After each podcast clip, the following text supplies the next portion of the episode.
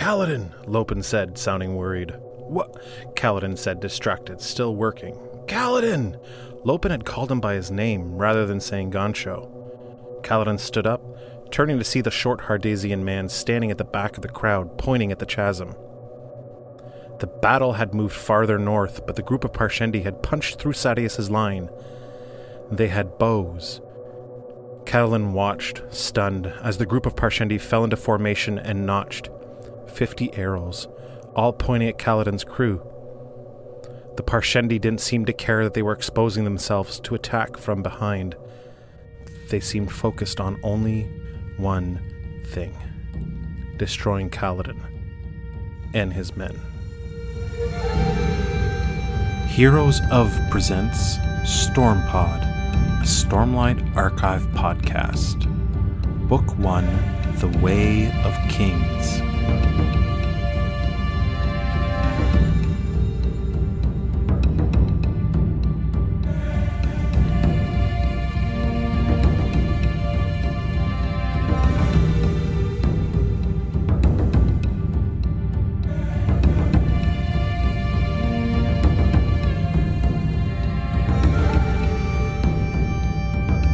This is just a quick spoiler warning for chapters 61 and 62. If you haven't gotten this far in your reading, then I would suggest going back and reading and then catching up with us because we definitely don't want you being spoiled. But if you are exactly where you're supposed to be, which I really hope is sitting and listening to us, if you're hearing this, then I guess you are. Whoa, that's crazy. Enjoy the episode. Welcome to the show. I'm your host, Sean Q, and I normally call him Gancho, but this episode's super important and I want his attention, so instead I'm just going to go, Jack, what's up? Hello, good morning. Uh, Good, man. Good. Good morning to you, too. We are doing a morning podcast. Um, so right off the top of the show here, we have to let the listeners know that this is the second time we've attempted to record this episode. Uh, we got twosies. very, yeah, very close to the end of this chapter before my Mac froze. Um, I've been having some Mac issues every once in a while. I'm not sure exactly what brings it on. Uh, it'll go weeks without any problems, and then never, all of a sudden, we've had to re-record a couple episodes like this. So um, hopefully it doesn't happen now. Um, normally, we we thought about maybe keeping the secret and not and trying to pass it off as um, this is the first time, but I really learned from the mistakes I made um, and hearing other podcasters say that they make mistakes sometimes too, and stuff happens with their technical difficulties. So I thought it was important for us to say it um, in case someone else out there is listening and they're starting their own podcast. And just know it's okay. You just have to do a little more work, and um, you know, as frustrating as it is, uh, we we totally understand. So. Yeah, Second time is a good time. yeah. The, the nighttime is the right time. Chapter 61. Again, buddy. for the second time, for the first time. Yeah, let's talk about this chapter. Right for wrong. Hmm. Um, noticing in the relief work around the title of the for the chapter is a depiction of a young boy or girl. hmm I'm not uh, positive about that, but I wasn't sure if that could be Renarin or if it was Tien. Yeah, it looks like it could Not be um, Tien or Renarin, maybe Adolin. Adolin has the same kind of. I Oh, feel yeah, like Adolin Adolin has the same kind of hairstyle.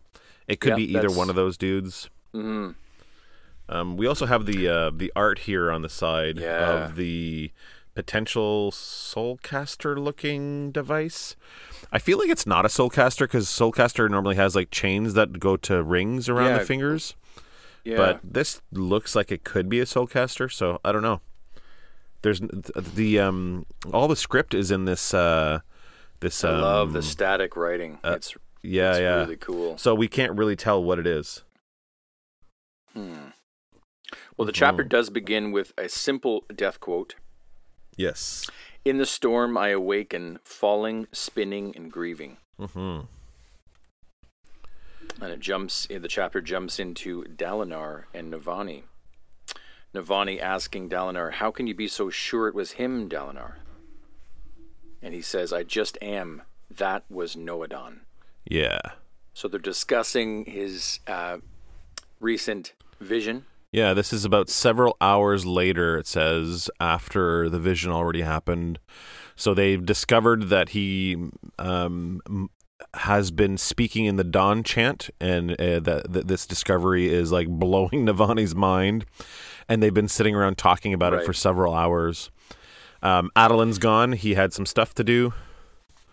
Yeah, I'd like to note here a couple things that Renarin is sitting across from Navani and Dalinar during this conversation, and he's sitting there, and it says for propriety's sake, yeah.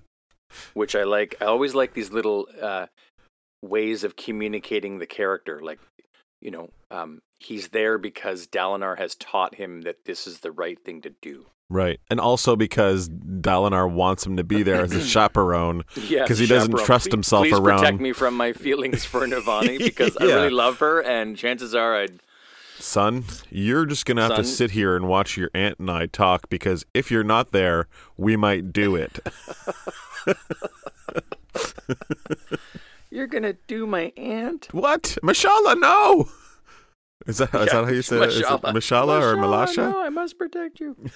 um, the okay, and, and and it does say that you're right that Adolin was away, but it says that Adolin has been disturbed by the discovery that there's the potential, or not even potential, but it really does seem that the visions are real Right. because of the Dawnchant um, sort of evidence, I guess. when we when we recorded this last time, I uh, I had said that um, that I th- one of the reasons I think this is is because of the four people that are involved in this last scene where they discovered that it was real. Um, Dalinar is experiencing them, so of course he's going to be relieved to believe that they're real. Um, Navani and Renarin are both scholars. Navani works Yes. in Fabrials and these magical supernatural stuff. Renarin, we learn this chapter, has been doing lots of research into the old magic and into all kinds of different things. So he's a very scholarly minded person, fa- fascinated by Fabrials. But Adolin is kind of like a plain Jane kind of guy, right? He's a duelist. He sticks to his calling. He's a good soldier. Um, he likes Alethi fashion, and he's kind of like your normal Alethi man. Um, so his experience with the supernatural isn't as extensive as these other characters. So when you tell him, "Hey, listen, you know those fucked up dreams your dad's been having? They're real." Um, it's Yeah. going to hit him a little harder than it's going to hit the other two, I think. Yeah, potentially. I think I, I think when I reflect on Adolin's experience with his dad with regards to the vision, Yeah, I think that my sense of it has been that Adolin wants this to go away, right. or that he wanted it to go away. Um, you know, that he wished that his dad could just be, you know, the Blackthorn, the accomplished, um, that he, even that he would loosen up on some of his restrictions. Yeah, and and adherences to the codes. Like that's the Adolin that i sort of think he was like I think that's what he was yearning for. But now that you're inching closer and closer to the seriousness of what's going on right. it's it it pushes him in that uh, uncomfortable place where he has to face it that this is uh you know Yeah. um a, a very very real and serious problem I think that I think that you're right. I think that the part of Adolin is um, wanting for like to, to return to normalcy and like to go Mhm. back to how things were before. But we know that he's not that person anymore either, right? Like he just had uh, uh, wine and f- cheese or whatever with his buddies, and he's now going against the same ideas that they that he had earlier. Like you know they said oh well you thought like this a couple of weeks ago when we last got together. And you know he walked through the camp and he saw people dressed the way that you know he would have liked to be dressed but realized the folly in not obeying the codes so even though he'd like to return to the old ways he's already too far gone now yeah. onto this new way to return. Right, I, and and I think that the that part of Adolin's journey is realizing how, um, I guess realizing the wisdom in his father's ways. right Like he's he's he's he that's his like experience. You know what I mean? Like he's he's coming to terms with that, which is which is really cool. yeah Um, Navani further uh, is prying Dalinar and says um, that it it might have been some other king that you saw. After all, he discarded the Right. suggestion that you that he write a book, and then uh, he pipes back. Um, it just wasn't the time for him to write it yet. So much death was caused by this desolation. He was cast down by great loss. Nine out of ten people were dead, Navani. He says, "Can you That's imagine crazy. such a thing?" And she says, "The desolations." And he says, "Do you?" And he asks her, "Do you know any references of the desolations?" And he's not talking about the ardents. He wants uh, or historical reference uh, or what, what what he's after is historical references. Right. And um, she says, "Well, yes, yes, there are, but I'm I'm the wrong person to ask. Yasna is the historian. Right. And we know she's kind of doing that work right now, right? Are we colliding into some more Yasna? Is there Yeah. more Yasna before the end of the book? I hope so. I hope so too. Even though I know the answer. You know, Um, you don't pretend. But we we know Um, that Yasna. From, remember that scene um, a part ago or whatever when Hmm. Shallan snuck into Yasna's room and looked through her notebooks. yep. We know that she's been looking into desolations and void bringers, and Mm-hmm. Void so bringers, Yasna's already there. Yasna's already looking into this stuff.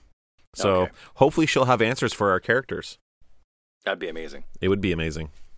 So I think I think I saw the aftermath of one. Is Right. what Dalinar is saying to Navani. I may have seen the corpses of void bringers. So those stone creatures that we saw hmm could be the void bringers. Right. um, he mentions, uh, or she mentions that the, that the desolations are a matter of ancient lore. But those words, if we can translate them, the ones that you were saying, Dalinar, nobody will be able to dispute that you're seeing something real. If we can, Right. if we can corroborate this, so that's huge. And then he says, "Well, you intend to tell others of my visions?" And she says, "How else are we to explain what's happening to you?" Right. And Dalinar is kind of experiencing a bit of hesitation on this. I, I don't Like- blame him.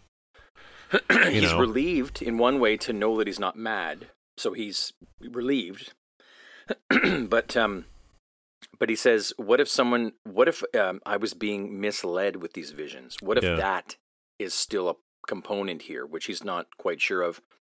And he says, "The knights radiant fell.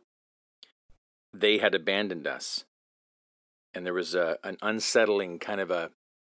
Because that's not really what he has seen. Like, like he he doesn't what what he's seen so far hmm doesn't seem to support the idea that the radiance abandoned. Right.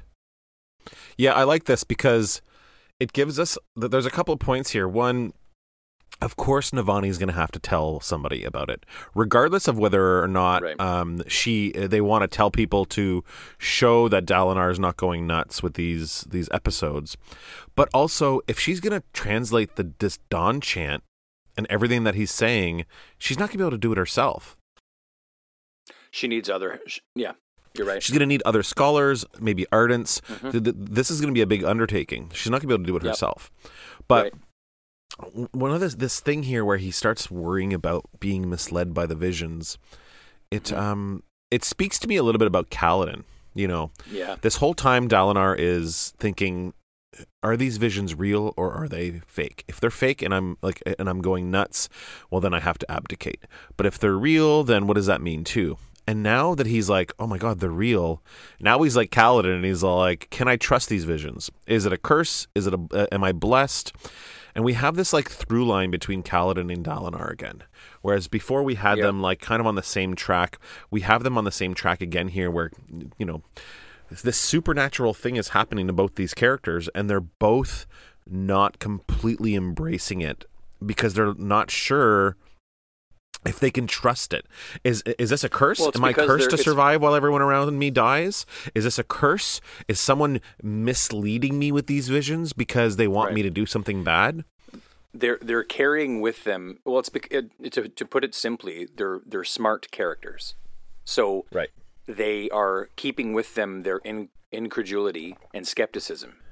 Right. So, and that's that's a smart thing to do. You like you you never surrender that from from your toolbox. Hmm So, um, yeah, that's that that's interesting. I, I like what Navani says next. She says, "Dalinar, the war camps are um, speaking about your episodes. Even the wives of your officers are uncomfortable. They think Right. that you fear. Uh, sorry, th- they think you fear the storms, or that you have some kind of a disease of the mind. This will vindicate you if we if we share this information about the Dawnchant, the, con- the these confirmations. Right. And he says, "How how will that vindicate me by making me into some kind of a mystic?" Right. Um, so he doesn't seem wild about being that kind of character. He's not he like being the sage or the seer or the Gandalf. He's not. He's like I don't.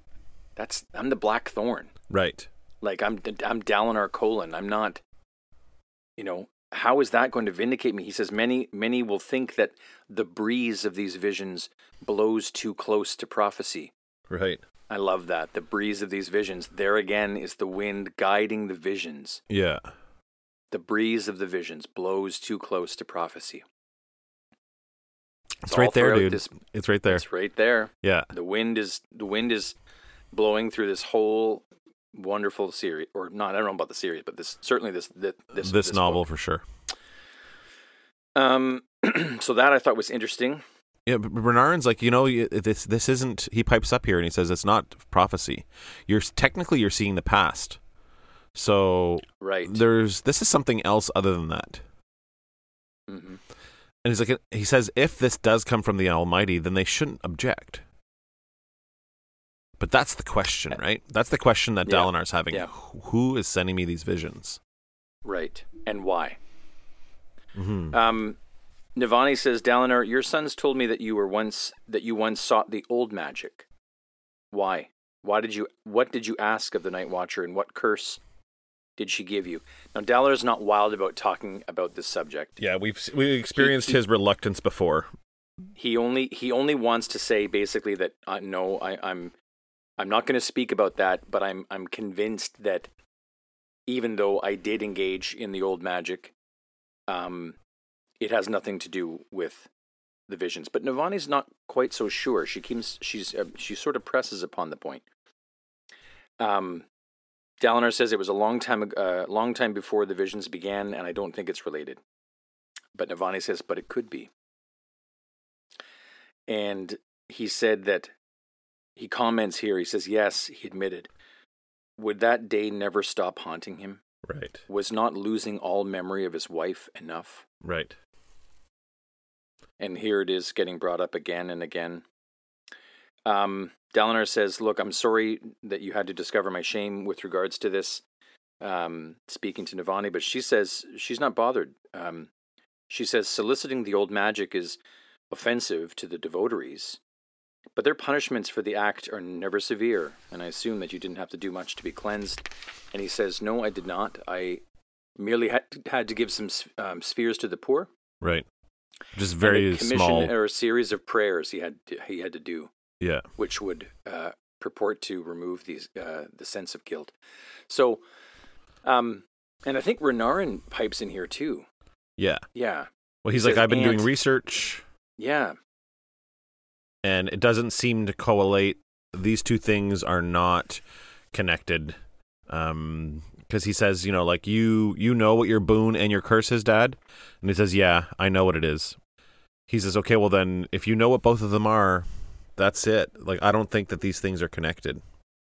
he said he says uh, always one curse and one desire, Father. I assume you you know the um, you know what those things are, and he says yes, I know exactly what my curse was, and it does not relate to this. And then Renarin just quite simply says, then it is unlikely that the old magic is to blame. Right. So, so there you go. So that seems to be a, a dead lead. This is a confirmation here because last time we had this conversation between Dalinar and his sons about the old magic, um, he talks about he thinks about the boon and curse. He says, "Yeah, I know what it is," um, and then he, in his mind he thinks about his wife, which he can't remember. So to Which us, the remember. reader, we have to connect that the the whatever he did with the old magic is connected to the wife, but we don't actually know for sure that's No. what it is. But he comes out and plainly says it here that losing the memories of his wife isn't enough. Like, so we know that those lost memories are a result of this old magic. Right. Whereas before, it was sort of hinted at. um, we extrapolated from reading the book that that's what it was.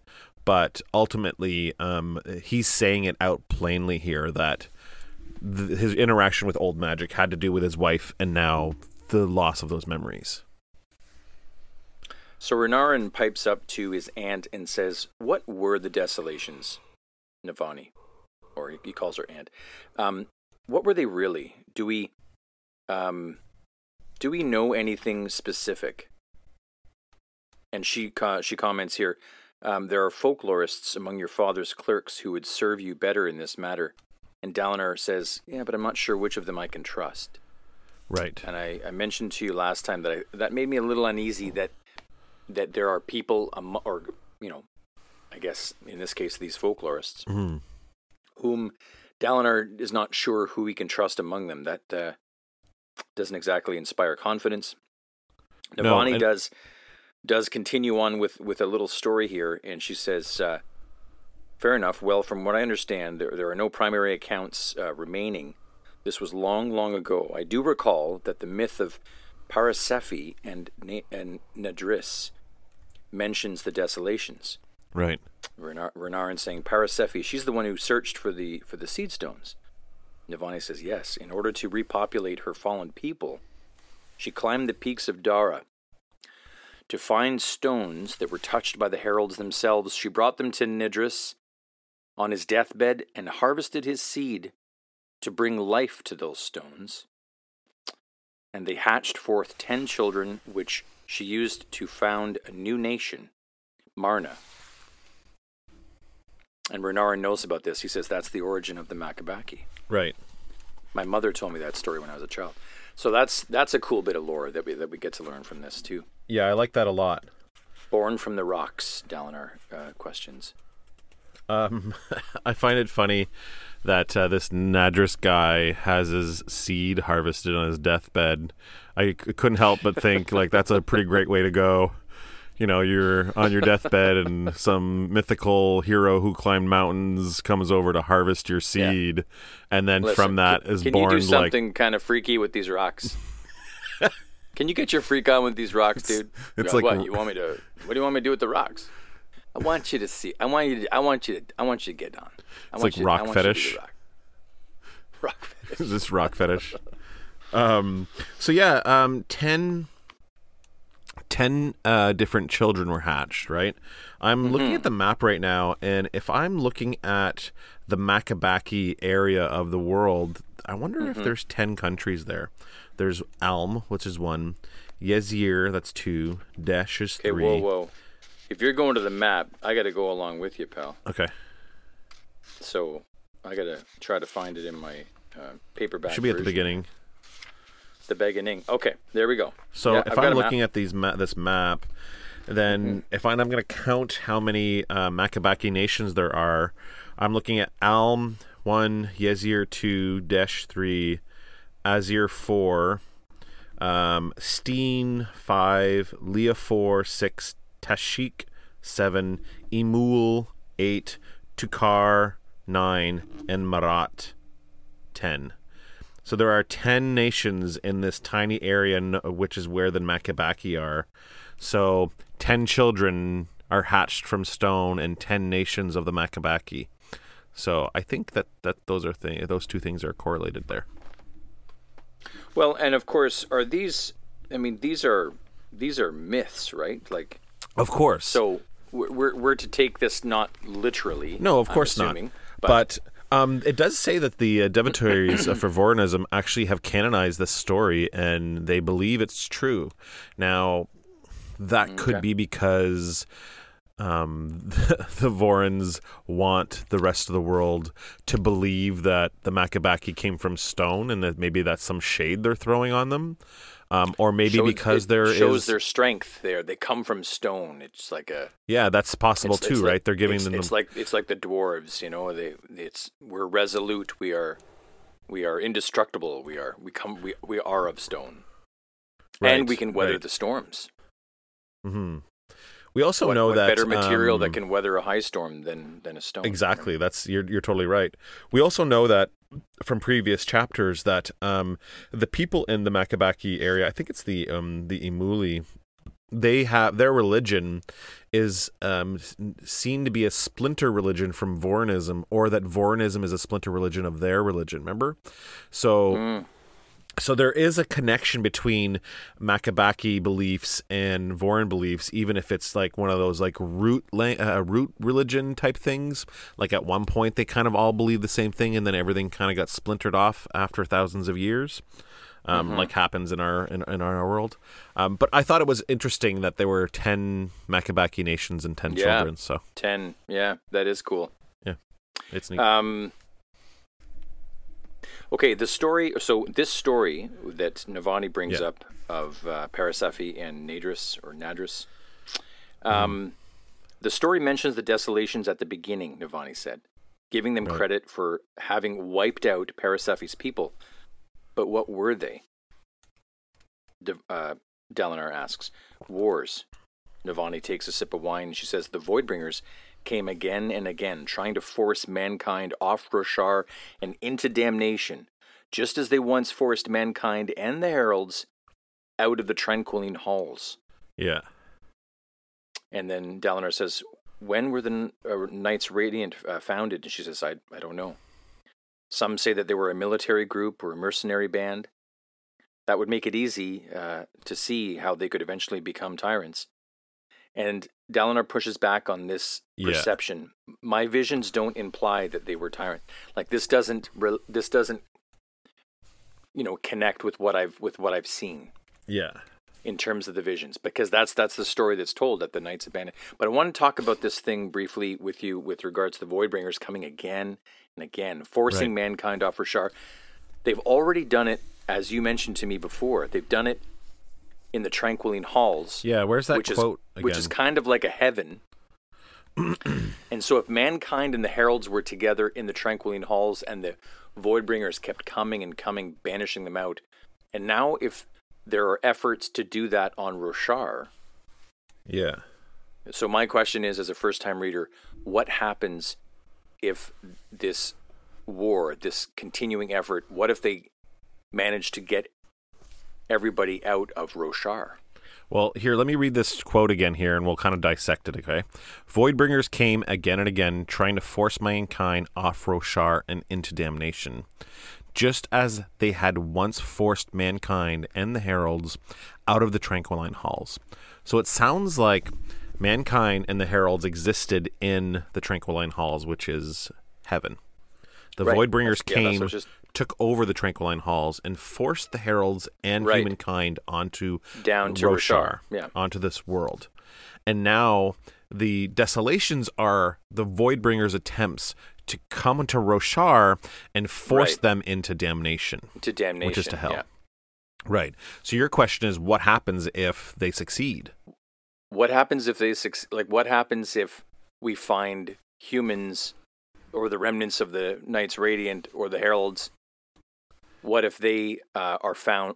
You know, what if they are fought back into damnation? Yeah, that's that's my question. Right. And also, we were talking earlier about the the honor of living in Roshar. So your your experience on Roshar is to live well, to fight According to hard, Vorinism.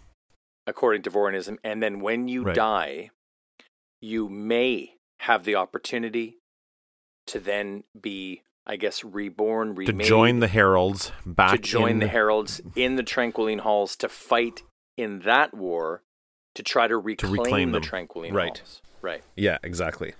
Yeah, Yeah, that's like the whole basis of their whole religion. Concept. Yeah. hmm Now the the as as interesting this whole just these two uh, uh, sentences here, this little paragraph is sort of like the explanation for everything that's going on in this in this story, except that this is from one point of view, right? This is coming out of one person's mouth based on their religious views of Vorinism. So Right. just like we know, you know, who mm-hmm. discovered the Parshendi first, it was Gavilar, it was Dalinar. Yasna says we've known it for years. We know that the truth is very, very is not one sided here in this, this series. So just Right. because this is an explanation of what could be happening in this whole universe, this whole world, right. Right. it doesn't necessarily mean it's true. Mean, it's true, right? Yeah. Well, but it's really, really great to think dis- about. Oh, totally. It's really fascinating to think about, for sure. He says something interesting um, a little further down on this page. What if the Voidbringers were behind the visions? Because some Right. stories he had heard said that they could possess the bodies of men and make them do evil. So there's a few things I have to say about that. What if the Voidbringers are possessing Dalinar Mhm. and showing him? So what if he is being manipulated? But what about what about um what about Szeth? What about Szeth? Well, what about like if a Voidbringer can possess someone, Right. Like I'm just trying to think back into what I know of Szeth so far. He's not You you he's not a like a um hostage in his own body while his body does No. atrocities. He's his- doing the way. atrocities because he's being forced by an oath, like this oath stone. Right. He's he's bound to obey who holds the stone. who holds the stone? Right. So it's not like he's yeah, so a it's um, not possession. Okay. Right. Yeah. It's not like he's an unwilling uh, uh, traveler in his own body while someone else is doing everything. He's Right. actually doing it, but just very remorseful about having to do it. Yeah. It's his blind his blind sort of devotion to that oath to that oath Right. that It's a little different than I guess the possession enables idea. him to to do these these great evil acts. Okay. It does remind me Well- though of the the short stories Shadows Remembered that Shallan read um, because Yasna was reading, and in one of those stories they talk about um, farmers being possessed by voidbringers and doing atrocities. It's like the whole "the devil made me do it" type of thing. So a lot of these bad Mm-hmm. behaviored farmers and village people would do stuff, and then they would blame the voidbringers. So that it reminds me of that a little bit. Mm-hmm. made, Yeah, Voidbringers made me do it. Yeah. Um, Dalinar says, I need to think on all this. Um, it's been a long day. Please, if I could be left to my own thoughts now. Renarin acquiesces to this request. Yeah. it's time to get, play some Barry. Some Barry Could, uh, Hey, could everyone just leave me alone except for you? yeah, Can you stay for- behind, Navani? Actually, he doesn't. It's the opposite. He doesn't want her staying behind. So Renarin, Renarin, this is one of my favorite parts of the series. By the way, this has been a long time coming. I absolutely love both of these chapters so much, and the payoff is amazing. Navani says, "Aren't you pleased at all, Dalinar? Lingering, lingering at the doorway, she has one hand on the frame." And he says, "Pleased," and she says, "You aren't going mad."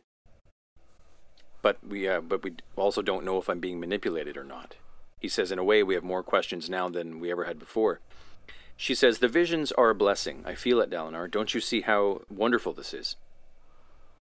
Dalinar met her eyes, light violet, beautiful. She was so thoughtful, so clever, how he wished he could trust her completely. I stopped there as a first time reader and I went, okay, there's my first clue. Clue Well, not first clue, but but there's a little. He he felt he couldn't trust her completely.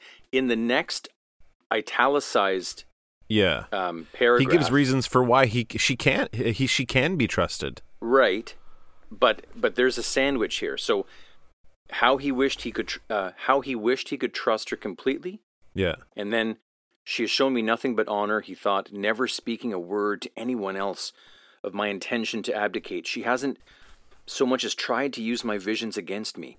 Which he, He feared that she would, that right? He once worried that she might, yeah. But then Yeah. in the next sentence, it, uh, he he says she was a wonderful woman, Navani colon, a wonderful, amazing, dangerous woman. and dangerous is ital- Now- uh, italicized as well. Correct. But So, I'm, like- I'm so I'm wondering like like does he still hold a part of himself that doesn't trust her?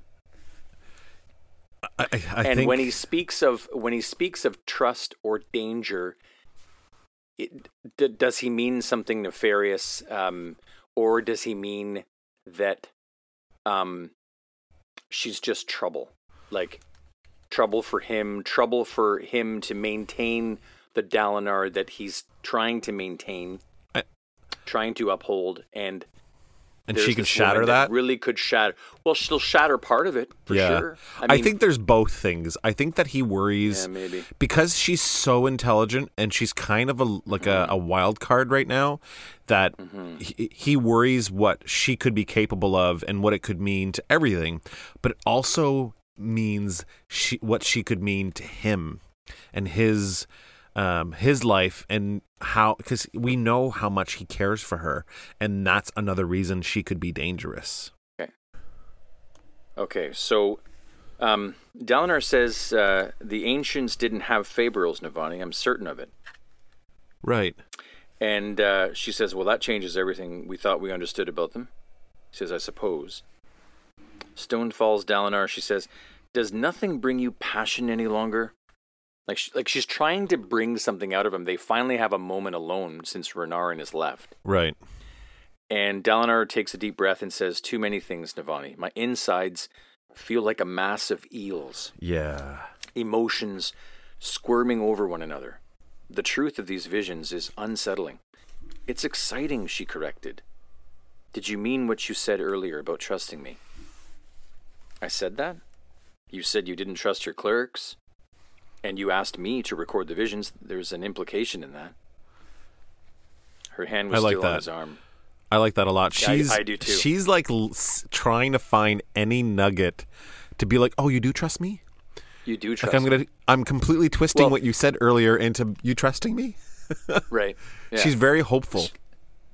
She's she wants to get it out of him, and Right. um, the door uh, clicks closed. They were alone, and she was so beautiful. He's he's noting those clever, excitable eyes alight with passion. Navani Dalinar says, forcing down his desire, "You're doing it again. Why did he let her? Yes, I am doing it again. I'm a stubborn woman, Dalinar." Um, She's so great, man. he says this is not proper my my brother he reaches for the door to open it again and this is where this is interesting so he he says "M- my brother referring to Gavilar mm-hmm. your brother Navani says why must everyone always focus on him everyone's always worried so much about the man who died he's not here Dalinar he's gone i miss him but not half as much as you do it appears I honor his memory, Dalinar says. That's fine. I'm happy you do. But it's been six years, and all anyone can see me as. So this is this is where I'm I'm I'm reading into this. This is making me nervous. Um, where anyone can see me as is the wife of a dead man. The other women they humor me with idle gossip, but they won't let me into their political circles. They think I'm a relic. You wanted to know why I came back so quickly? I returned because I have no home. I'm expected to sit out of important events because my husband is dead, lounge around, pampered but ignored. I make them uncomfortable. The queen, the other women at court. So it, in her in her explaining this, so so me as a first time reader with her explaining this, I'm just a little bit concerned that if the writer, if Brandon Mr. Sanderson, is giving us subtle hints at that there could be another motive behind Navani, like, like it's clear that she's passionate about the Blackthorn, like she's passionate about Dalinar, Right. and she she doesn't miss him half as much as as Dalinar does. Really, hmm that's that's I- a little concerning. And for her I, to I say, think there's, I um, think there's evidence that- a little later in this chapter, dude, that might shed light on that. Um, Hmm. it's a little bit later here. She says, I need you. I've known it for years, though I feared it would destroy you with guilt, so I fled, but I couldn't stay away. Not with the way they treat me, not with what is happening in the world. I'm terrified, Dalinar. I need you. Here's the line Gavilar was not the man everyone thought him to be. everyone, right, right. I was fond of him, but he. Please don't speak ill of him. And she says, very well. Right, I remember that. So she's about to give a reasoning why maybe Why- she doesn't miss him as much as Dalinar does. Oh, okay, so there could be a qualification there. Okay, I was There just could be some stuff.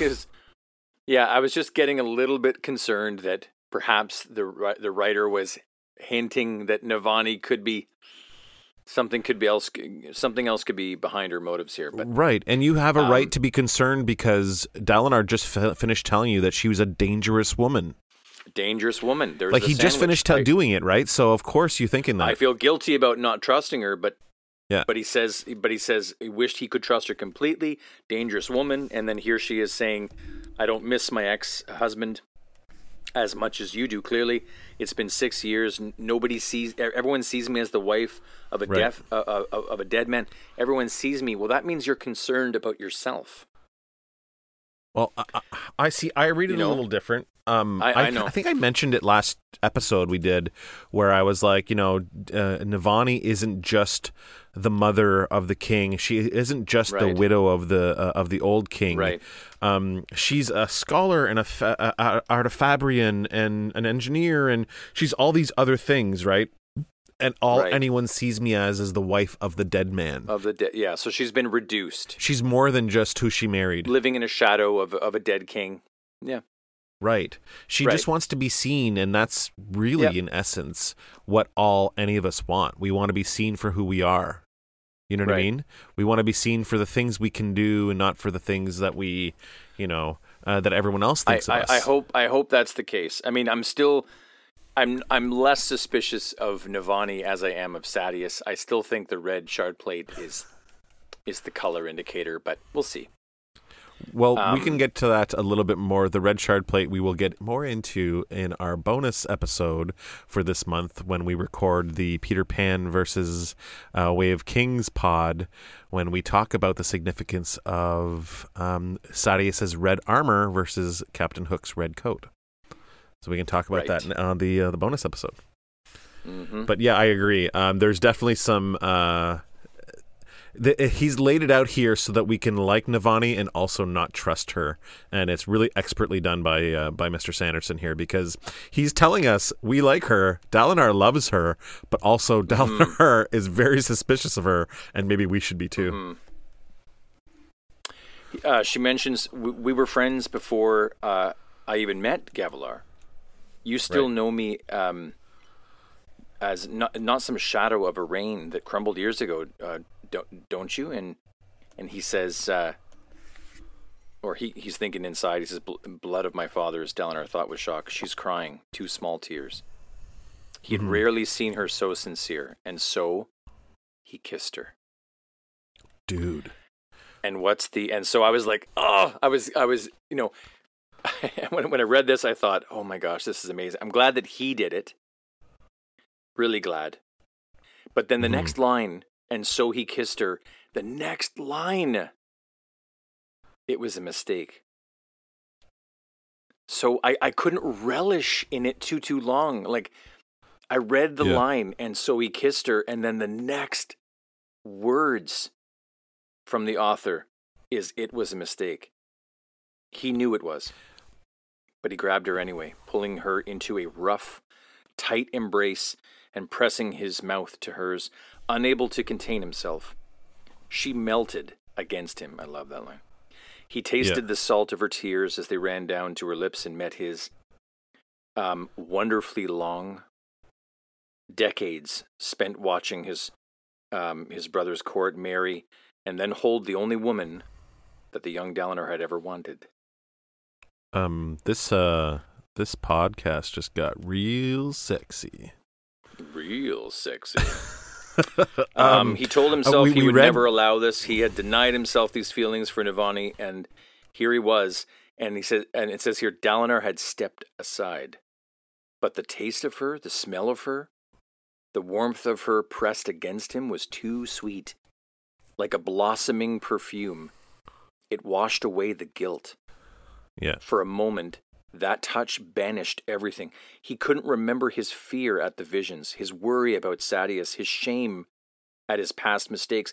He could only think of her, beautiful, insightful, delicate yet strong at once. He clung to her, something he could hold on to as the rest of the world churned around him. Eventually, he broke the kiss. She looked up at him dazed. Passion spren like tiny flakes of Yay. crystalline snow. Spren heads out there. This is the this has been my this is my favorite uh, Spren moment Ooh. of all of them. Well, it's so cinematic. These like This- little snowflake type of things falling around snowflakes them. start coming. Yeah, the the passion really cute. Spren like tiny flakes of crystalline snow floated down in the air around them. Navani, he says, and she says, "Hush." And she puts her head on his chest. Yeah, I um I think it's and, important and he to says, point out we, here we can't, that and she um, says, "Hush." I just love that moment so much. Hush, like she doesn't want him to speak. She wants this moment. "Don't spoil the moment." Yeah, Don't spoil the moment. I mean, Yeah. how how could I uh, how could I doubt Navani after this moment? I don't see how I could, but there in the text are some subtle little hints. yeah. I feel, but He- She she does like that that part that I read to you earlier, the "I need you" part, where she says, "I need Mm-hmm. you. I've known it for years." Um, I feel like Dalinar's telling us that he needs her too when he's like, oh, f- from a Yes, moment that touch banished everything. He couldn't remember his fear out of the visions, his worry about Sadeas, and his past shame, his ba- his shame of his past mistakes. Uh, he's telling us without telling us that he needs her too. He needs someone to make him feel good about himself and not worry about all the bullshit. You know? Well, he he can't. I don't think that he can be who he's meant to be without her. Right.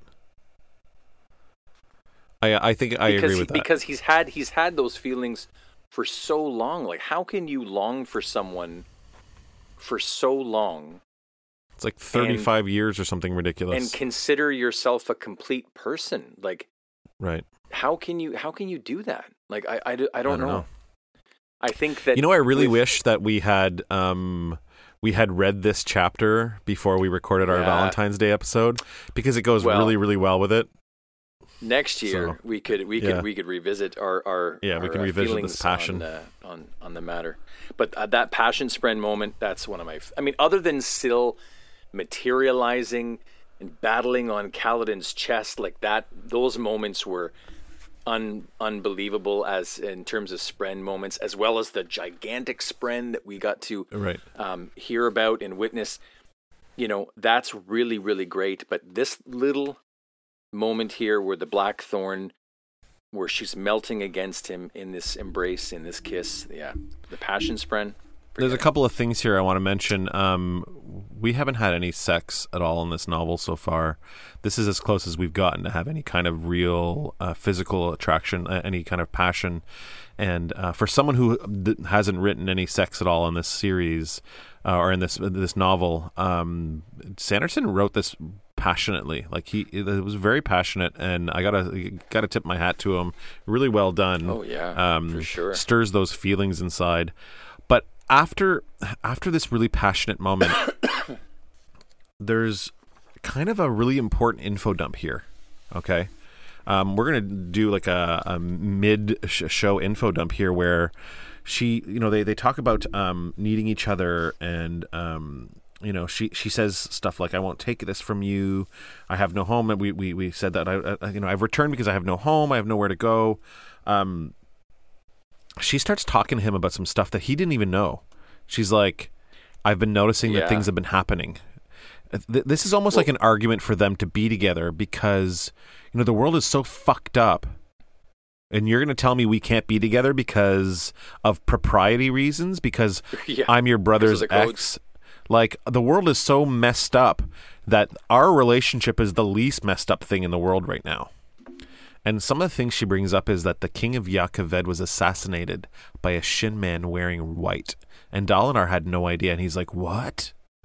Well, he, he says Stormfather, Yeah. and she says something's going on, something bigger than our war here, Yeah. something bigger than Gavilar. Have you heard of the twisted things men say when they die? Most Here ignore it, but surgeons are talking. And storm wardens whispered that the high storms are growing more powerful. I have heard, he says. My daughter seeks something, Navani says, referring to Yasna. She frightens me sometimes. She's so intense. I honestly believe she's the most intelligent person I've ever known.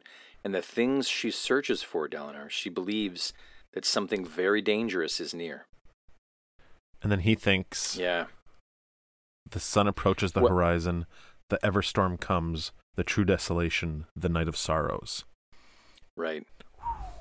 So let's let's just pause here for a second on the death. Excuse me, the death delirium. It's the first time Mm-hmm. we've really, I mean, not the first time, maybe the second time we've had characters in the story talk about it as it comes. Right. We've had Bridge Four Yeah. talk about it, Surgeons and then now these talking. characters are talking, and surgeons are talking. Yeah, Surgeons are talking. Yeah. yeah. So that's really really cool. Um, I mean, we've been reading these death uh, these death deliriums this whole book, and so now it's really cool. This is like reading the book within the book. This is like you know the stuff that we've been reading this whole time. Now the characters are kind of catching up to it. They're actually talking about it. Yeah, I know. I love Yeah. it. It's, it's just it's amazing. This is the moment where she says, "I need you." I've known Right. it for years, though I feared it would destroy you with guilt, so I fled. But I couldn't stay away, not with the way they treated me, and not with what is happening in the world. And this is where they you get that moment where that you mentioned earlier, that Gavilar Yeah. was not the man everyone thought him to be. I was fond of him, and then he says, "Please don't don't speak ill of him." Right. And she says, and she says, "Very well." Um, There's another line here she says that brings up the same kind of thing. A little later, she says, Gavilar is dead. I was never unfaithful while he lived, though the Stormfather knows I had ample reason. So Right. she's saying, like, Stormfather being the the all the witness. So if the eye in the sky witnessing everything, let's say, knew that I had, Stormfather knew yeah. that I uh, that I had ample reason. right, to be Yeah, unfaithful to him. I I well, it it seems to make sense. The only light eyes so far in the book that I have come to witness or know, only Dalinar and his sons appear to exemplify proper behavior, Yeah. you know, uh, or at least the word good, whatever that might mean, good behavior. Every light eyes otherwise has been a disappointment. Right. And I still to this day am never going to get over the Amaram thing because Yeah. I because that seed was planted right at the beginning when Kaladin was um, was imprisoned and he spoke about it and I just thought okay well he spoke about it. Well it's that's probably the the the the, the misleading moment. Hmm so it's going to come that that Amaram you know like I had that theory that he was Right. maybe hiding Kaladin whatever. Right, right. um but of course no I also want to push. I want to push back on my own evidence here for a second and say that I've pointed out a couple moments where um, Navani m- might have been mistreated, or um, that Gavilar was not necessarily a good husband to her. However, this is not necessarily evidence that Navani is a good person herself. Gavilar could have been a shit to her, and Navani could still be dangerous and could still not be trusted. So I I am going to stand by Dalinar's account of her. I mean, he's he's he's he's passionate about her. He's loved her for for for years, forever. But there are things Mm-hmm. that she could be thinking or doing that he has no idea about. right. So, you know, I mean, however, the the moment that they ha- that they had, I'm glad that they had it. Me too. I'm glad that this this um this door has been broken down between them. Yeah, so they're like, how, how is Um, this going to work? she- like, not, are we going to be together? Like, what? How, like, what's going on? Yeah, so I, I think there might have been one other thing. No, no, you're right. That's it. Yeah, how can this work? A- we'll find a way. Yeah, We'll be denounced. The war camps already ignore me, Navani says. And they spread rumors and lies about you. What more can they do? yeah. They'll find something, he says. She says the devotaries can say what they wish, but the arguments do not forbid our union. Like the arguments is like kind of like the Right. religious one of the religious texts from Vorinism. Tradition is not the same as doctrine, and I, and I will not hold myself back for fear of offending. So Right. it sounds like their union would be offensive, but not illegal. No wonder Yasna, like, you can see where Yasna got her fire. Right. You totally see it. You're totally this- right. This is this is the keeper of the fire. I Absolutely. will not be denied. You know what I mean? Like this kind of yeah. Navani's the flame. Um, if you had hoped to soothe my worries for the day, then this didn't help. And I lo- this is Dalinar speaking to her, and I love how she responds here. I'm not here to soothe you, Dalinar. Quite the opposite. Yeah. Please, I, I do need time to think. Navani, he says, I will not abandon you, I promise. She eyes him with a wry smile. Very well, but you began something today. I began Yeah. it. Yeah. She says, The kiss was yours, Dalinar. And he says, You seduced me to it. She says, What? Seduced? Dalinar, I've never been more open and honest in my life. I know, Dalinar says. That was the seductive part. Right. I like that a I lot. I love that. That's Yeah. such a great line. Um, I like the last line being, though here. Her being open and yeah, I know the last line's amazing. So, blood of my fathers, he says, he thought, why can't these things ever be simple? And yet, in direct contrast with his thoughts, he felt as if the entire world had somehow become more right for having gone wrong. I love it. It's amazing. That's the end of the chapter. You know, regardless of whether or not you can Uh. trust Navani, all I care about is Dalinar's happiness at this point. Yeah, And if And he ma- if she makes him like- happy, then give her. She literally moved his world. Right. Right. She changed his world. Yeah. this that awesome. one kiss, that embrace, that release, th- that you know, like like there there is a whole future now ahead of him that is vastly different and lies outside of Yeah. the adherence to the codes that he that he um, admonishes. Uh. Um. So what's your highlight, dude? The highlight, well, I mean, come on, the pa- the passion spren, I think is I'm a spren head, so That's great. love my spren. Yo, so if you didn't a, know, I'm a spren spren head. I got a default. You know, I'm a, you know, I'm a spren head. So, um, I got a default to the passion spren. Amazing moment. Um, um, but I gotta say that like that ending is is quite astounding. I love that little mention about the seduce about the seduction. Um, he says, "You seduced me to it." What? She says, "Dalinar, I've never been more open and honest in my life." I know. That was the seductive part. Right. I like that too, where he's like her Ugh, being so, so honest cool. and like sincere is the thing that he liked Is- the most. Is this? Yeah, yeah. Mm-hmm. I know. Yeah. My highlight is I've always said that um, pretty much any hi- any chapter with Renarin or Navani is a highlight for me. Right. Um, I I've, I've said that in the past. I love these two characters.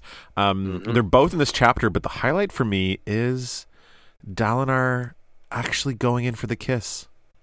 He Yeah. he did it. Him- like he didn't Yeah, all of his fears, all of the weight of the world hanging on his shoulders, and Yeah. he just let himself be a regular guy for a second and just kiss the girl he likes. You know, I like it.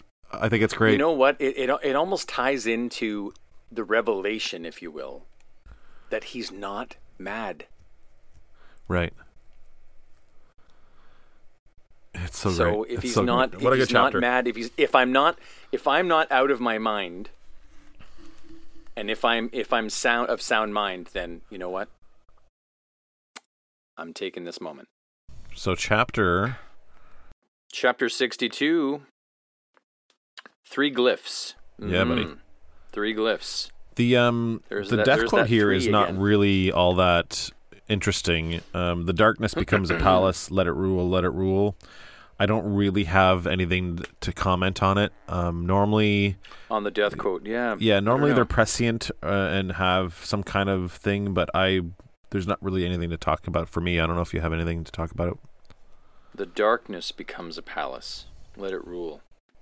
I don't know. Are they saying that the that damnation becomes a palace? Let it rule. Damnation becomes the place where we go. I don't know. Maybe wherever you find yourself, you make it a home. Yeah, maybe. I don't know. Um, we have Moash here starting this off with You think one of those will save us? Moash asks, scowling when he sees the um, the prayer tied about Kaladin's upper right arm. Yeah. Kaladin glances to his side. He's standing at parade rest as Sadeas's soldiers are crossing. I like this. Uh, Sadeas's soldiers crossed crossing their bridge. Right. I like how they own it. Yeah, it's theirs. It's their bridge now. It's not. This doesn't belong to the army. We've made it our own. It's like um, just think that Full so Metal cool. Jacket. This is our bridge. Mhm. Right. That speech from Full Metal Jacket. Yeah. Yeah. Yeah. Storm wardens are promising that no high storms were near. Mm-hmm. Um, the prayer tied on his arm, three glyphs Right. um, were on this uh, prayer that's been um, fastened to his arm. Three glyphs the wind, protection, and beloved. A prayer to Jezerezeh, the storm father, to protect loved ones and friends. Um, this came from his mother, from Kaladin's mom. Mm-hmm. It's the kind of And- uh, prayer she would have wearing it- Yep. Uh, and wearing it reminded him of her, which I thought was nice. And he says, I can't believe you paid good money for that. Moash says, if there are heralds watching, they don't pay any mind to Bridgman. Yeah. And he says, I've been feeling nostalgic lately, I guess. Yeah. He's been So- thinking a lot about religion and stuff because of the whole the whole Stormlight stuff, right? So he's Mm-hmm. Yeah, like, I got maybe I got to pay attention to this stuff a little more. Drehy pipes up and says, They're going to see us dead, you know. This is it. The Bridgemen were exhausted. Kaladin and his team had been forced to work the chasms all night. Hashal had put strict requirements on them, demanding an increased amount of salvage. Right. So, in order to meet the quota, they had they had to forego training Right. in order to scavenge more. And then today, they'd been awakened for a morning chasm assault. Only three hours of sleep. They were drooping, standing in line. Yeah. They these guys they- are when they are the in a bad way right now. Right. And Scar pipes, let it come. They want us dead. Well, I'm not going to back down. We'll show them what courage is. They can hide behind our bridges while we charge. Moash says, That's no victory. I say we attack the soldiers right now. and Sigzil says, Our own troops? Sure, Moash says. They're, they're going to kill us anyway. Yeah. Let's take a few of them with us. Damnation, why not charge Sadeas? His guard won't expect it. I'll bet we could knock down a few and grab their spears and then be on to killing light eyes before they cut us down. And Kaladin just says no. Yeah, this is sorry. Yeah, sorry, Moash. This is a shitty ass plan. Yeah, he says no. It wouldn't accomplish anything. They'd have us all dead. Um, and and we wouldn't even uh, inconvenience Sadeas. Like, I understand. Like I like they're the they're like. of, of yeah, I, I, I get Yeah. it, but like this is the worst plan anyone's come up with ever. Well, Moash is rash.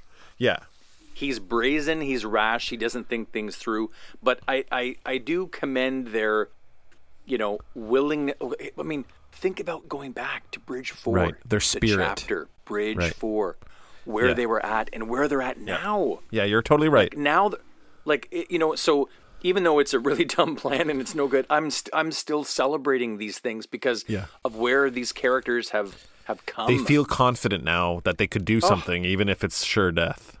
Absolutely. I love it. I say we attack them now.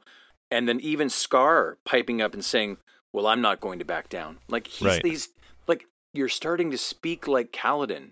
Right. Or like when he's not being the wretch. Right. True. Right? Um but Kaladin pipes up quite simply and says, I have a plan. Yeah. Well then, Moash says, What is it? You'll see today. If it Yeah. works, it'll buy us time, and if it fails, I'll be dead. Yeah. And if I if I'm dead, Teft has orders to lead you on an escape attempt tonight. You're not ready, but at least you'll have a chance. Yeah. And this is way better than just running head first and trying to kill Sadeas. And trying It's a way better plan. Um, Moash seemed contented with this uh, uh, information from Kaladin. He's hot-headed, but he was the best with a spear. Yeah, and he also he also says that he at the very beginning he was the one who was the f- the most contrary to Cal and trying to like you know he was the biggest dick and all that stuff, but now he's He was. equally as loyal to Cal Yeah, as he was sure. against Cal. Sadeas is now approaching them on his roan stallion, wearing the red shard plate. Helm up, Yeah. but visor. Uh, sorry, helm on, but visor is up. Sadeas didn't give Bridge Four so much as a glance. Doesn't even look at them. Kaladin gave the orders for them to pull um, to pull the bridge behind them and then lift. And it says here, it felt heavier than it had ever felt before. Yeah. It has to do with it, they're being tired, but also the weight of expectation, right? Here I am at the end of the sa- of, of the of the Sanderlanche. I'm I'm I'm reading the end of the Way of Kings. At the beginning, the weight of the bridge was there. I would have thought that by the end, the weight might have been lifted, but no, Yeah. it's heavier. That is, that's something else. yeah. Um, it looked like Dalinar Kholin had given up his uh, bulky mechanical bridges and was now using Sadeas' own bridge to cross. So much for his honor, Kaladin Right. notes. And I and I mentioned this to you before that You did. that that when when Dalinar made that choice to acquiesce or I guess um, uh, to um, Meet him halfway and stuff. Yeah. to meet Sadeas halfway, you're you're now entering into sacrificing more men, and and there's Dalinar, you know, uh, there's Dalinar dipping his toe in a, in an area that he previously hadn't gone, right? Right. Um, in his pouch, Kaladin carries a large number of infused spears, so he's planning to use those, which is exciting. Yeah. They reach the next chasm quickly, and the soldiers began uh, checking their armor, um, stretching anticipation spren. Spren head. Yes. Another one. Anticipation spren rising in the air like small streamers. So the anticipation of battle. I just I love these. I love these creations. I love these manifestations, whatever they are. This spren, this amazing component to this series. I just love it. The Mm-hmm. You know what I love? set their what? You know what I love? I love Lopen. Lopen Yeah. shows up with the Lopen. stretcher again, f- full Yes. of water, and he has the stretcher connected to a hook at his waist to make up for his lo- his like one arm. So he's able to carry one side with his arm, and the other side he's got connected to his waist. Little this guy is so smart, man. He Yeah. he's literally like the the MVP of every bridge run because of just his his intelligence and his like you know can do attitude. Um, uh, uh, he Yeah. on the stretcher as well. he's got the uh, the package from the chasm, which is like the um, carapace armor that The uh, armor, they, yeah. they salvaged. I have a part here I want to read to you. It says, Yeah, go ahead. um, where is it? Mm-hmm. About the Lopen one-armed winked. Herde- Herdaz. Yeah, yeah. Lopen winked. a one-armed Herdazian is still twice as useful as a no-brained Alethi. Plus, so long as I've got one hand, I can still do this. And he covertly makes Yeah, a rude gesture towards the marching soldiers. I know. He's so that great. was great. Yeah, he's like just just giving a fuck you to these uh, to these soldiers. I know it's it's wonder it's a wonderful moment. A one-armed Herdazian is twice as useful as a no-brained Alethi. Yeah, Come on, it's awesome. yeah, it's great. Yeah, and then we get this like uh, awesome. run-in. Lopen has this run-in with um, one of these soldiers. At first, uh, Cal thinks that maybe the soldier saw Lopen like giving him the finger, but um, th- he it doesn't seem like it. This dark-eyed soldier comes up to Lopen and grabs one of the water skins off the stretcher. And then Cal's like, "Well, we can't let him do this. It would set a p- really dangerous precedence to let these soldiers bully the bridge crews, right? Like they can't, they just can't let this Right. happen." Um, I gotta I, and- I gotta mention one Yeah, go one ahead. thing before you get into that. So Kaladin says, um, so after um, after he makes the rude gestures toward the soldiers, Kaladin says that it had been a long time since um, he'd gotten the jitters before going into battle, but here he had them, and Yeah. he thought the Tukks had beaten that out of him years ago.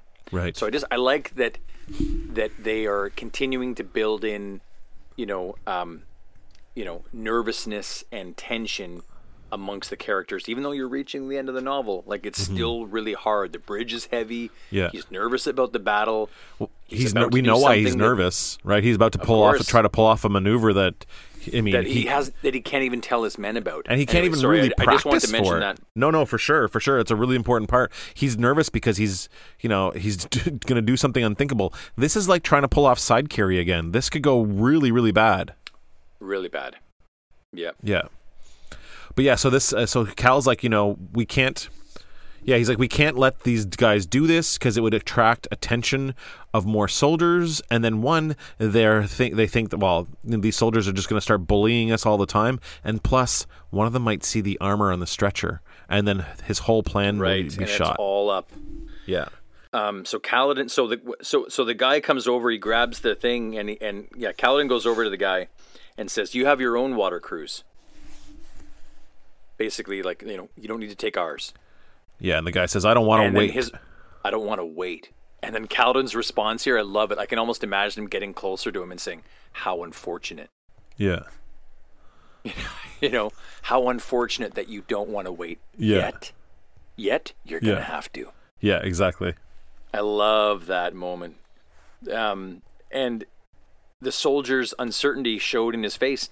So, um, but Kaladin is thinking inside, just just back down, just back down. Yeah. The man that he's confronting now makes a fist, knuckles cracking. And here's and the with- part. Says, within seconds, his crew arrives. The bridge crew comes Yeah. around within seconds. yeah. I think that's important. Within Yeah. seconds, the entire bridge crew was there. Bridge 4 formed around Kaladin in an aggressive inverted wedge pattern, moving naturally smoothly as Kaladin had trained them. Each one made fists, giving the soldier ample chance to see that the heavy lifting had trained these men to a physical level beyond that of an average soldier. The hmm. man glanced back at his squad, looking for support. Looking for Ain't nobody helping this guy. and then Kaladin says, Do you want to spark a fight now, friend? If you hurt the bridgeman, I wonder who Sadeas will make run this bridge. Yeah. The man glances back at Kaladin, and with regards to the, the water, probably full of crem anyway, he mutters. And he re- rejoins his team. This was a good moment. It was. This was good. I thought it was ten- again. It's tense. I thought, okay, oh, like you know, if they discover the the armor, this whole jig is up. Um, um, but it didn't happen. I like here this part- relaxed. where Cal's like, I hope that none of these other soldiers saw how well trained the bridgemen are, because they Right. just showed like well train a good training, but he, it doesn't look like anybody noticed, but he was worried there for a second that this Right. this example of training might have been shown to the other uh, the other soldiers. Lopen says, uh, "I'll keep a tighter grip on uh, on these things from now on, Gancho." Mm-hmm. I like that. Yeah. And then he he tells Cal that he can get back at this guy. He's like, he says, I, I have a cousin in the water cruise, Yeah, and that cousin owes uh, that cousin owes me a a favor. of cousins. Yeah. So he's like saying got so- like, you know, Never I could I could get my cousin to do something to their water. Yeah. I wonder what that something would be. Um, Yeah. And he says, "Yeah, you, you do have a lot of cousins. Never enough. You bother one of us, you bother us all. That's something you strawheads never seem to get." Um, no offense or anything, Gancho. hmm And then he says, "Don't make any trouble for the soldier. Not not today." Yeah. And and then and then he says to himself, "I'll make sure of that myself here soon." Yeah. I love the building of this bit when you're first reading it. Because you're not Uh, really before sure what long, he's going to do. the time came to cross. Uh, bef- before long, the time came to cross and pull the bridge up for the last run. Right. The assault. Sadeas' soldiers were forming ranks. Light eyes riding back and forth, calling orders. Um, Marshal, sorry, Matal. Oh yeah, this is the Matal is the husband. Kaladin's, right, Matal waved Kaladin's crew forward. Dalinar Kholin's army had fallen behind, coming more slowly because of his larger numbers. hmm Um, were they singing already? Kaladin was thinking with Yeah. regards to the Parshendi. Yeah. Kaladin thought he could hear their voices. So I'm curious about that. Why he, you know, was Well, hearing their because they already they know that um, uh, Parshendi um, hum and sing during battle. during battle. Yeah, and that's why he's like, can, I can already hear them humming. Like they're already they're already poised, which They're means that poised. they're. They're. Remember, we, t- we we know that the main thing here is that if they get there early, then they can then they dock. can more safe. Yeah, Right, but it doesn't look like that's going to happen this time. The Parshendi No. are there ready for them yeah. this time. They're already singing. Yeah, Moash was on his right. Rock is on his left. Three Yeah. on the death line. Again, Right. your number. yeah, that's how little Three. men they have in the bridge crew right now. Right. Shen's at the very back because he didn't want Kaladin to see what he was about to do. Right. Shen being the Parshendi that's joined the crew. Mm-hmm. Um, I'm going to duck out from underneath once we start moving. Kaladin says, Rock, you take over. Keep them running. He says, Very well. It'll be hard to carry without you, but we have so few men and we are weak. Mm-hmm. He says, You'll manage. You'll have to. Right. Um, this thing you will try is dangerous, perhaps. He- And I love how I love Rock. Can I help? I'm afraid not, my friend, but it strengthens me to hear you ask. Yeah. It's so great. It's so great. Rock is the great Matal yells for the bridge crews to go. Arrow is shot overhead to distract the Parshendi. Bridge 4 breaks into a run. And Kaladin. He ducks out. And He puts on the uh, the vest that has the carapace chest plate on, like the breastplate Yeah. on. He puts Yeah. the helmet on, which is like literally part of the person's like the Parshendi's skull.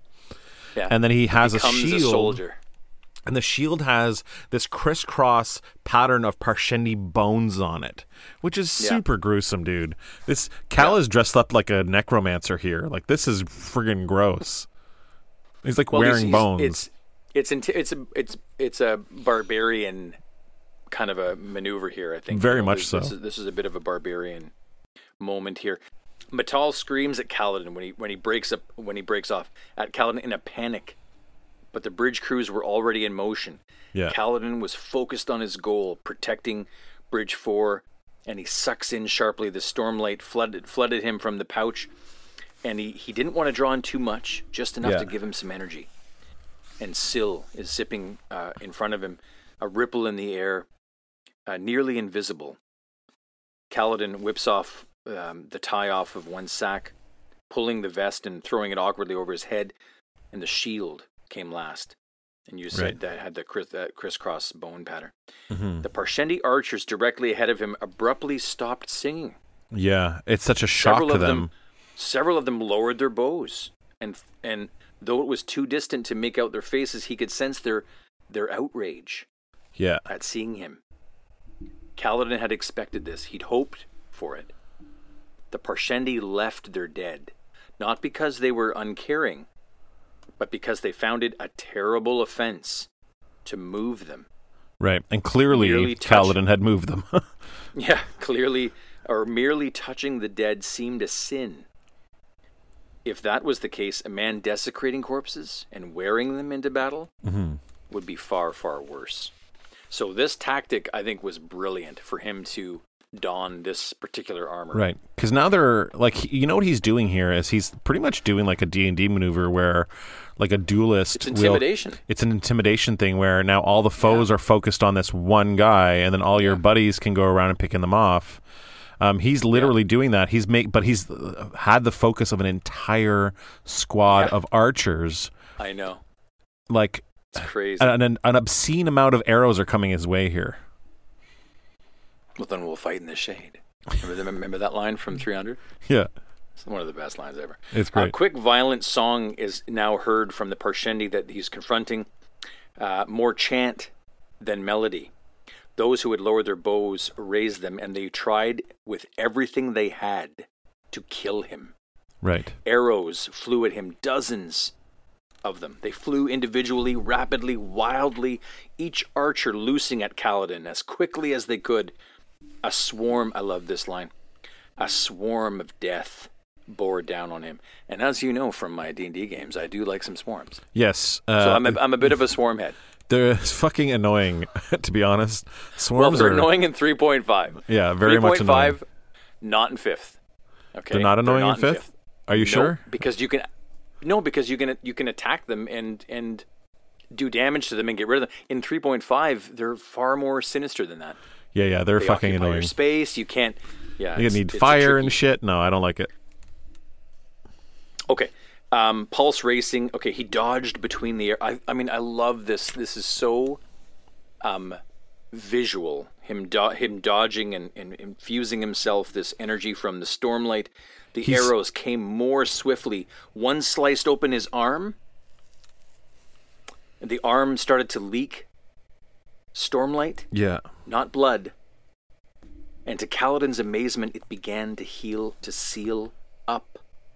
Fucking Wolverine here. Yeah, from dude. crystallizing on his skin, stormlight draining from him. He used his shield to knock arrows out of the air. It was as if his body had longed for this ability, I love this line. as if it had been born to take advantage of the stormlight. Not acting beyond his capacities, no, no, no. Finally reaching them. Yeah. He was always meant for this. Love it. Like his he lived his whole life as half a person, and now he's Right. become a fully formed Kaladin Stormblessed. Yeah. Like I love this. Uh, we get it a little later when uh, um, uh, when Scar says, "There's no other way to say but." To say Stormblessed, like the fact that you just did Yeah. that, and like Yeah. he's like he has had this moniker for a while, but he's finally Kaladin Stormblessed here. to it. Yeah, he's Yeah. displaying it. Dude, I got pulling them goose- to dude, it. I've read this book like six times or seven times, and I've got goosebumps just talking about this right now. It's amazing. It's crazy. This this this was really really a good moment. That's why both these chapters back to back. We get a kiss, Yeah, and now and now this. yeah, Like I was like, wow, back to back, amazing chapters. Part of him exulted in the thrill of ducking, dodging, and blocking the hail of arrows. Kaladin realized that the bridge crews had parted around him, leaving a space for him to keep dodging while they passed him and set their um, set their burdens. Bridge four was in place, cavalry charging across to attack the archers. The soldiers cut Parshendi down easily, sweeping the ground of them and making room for Sadeas's foot soldiers. So th- this plan is working. This is going exactly how Kaladin hoped it would. yeah. Yeah, he has a You thought fool. here. He thinks to himself, "How Sorry, long have. I been doing this? Right. How many arrows did I draw to the bridge, pulling them away from me? Like, Yeah. how long has he been unconsciously doing this? Yeah. I, I he doesn't know No. because he's entered into a completely different state of being. Yeah. The kiss that Dalinar had earlier made his whole world right. And now Kaladin feels like he finally understands a little bit of who he's been this whole time, his whole life. You Right. know, how long have I been doing this? Like now I'm doing it on purpose, but how long have I been doing this without purpose? That's really great. When he gets back to his men, um,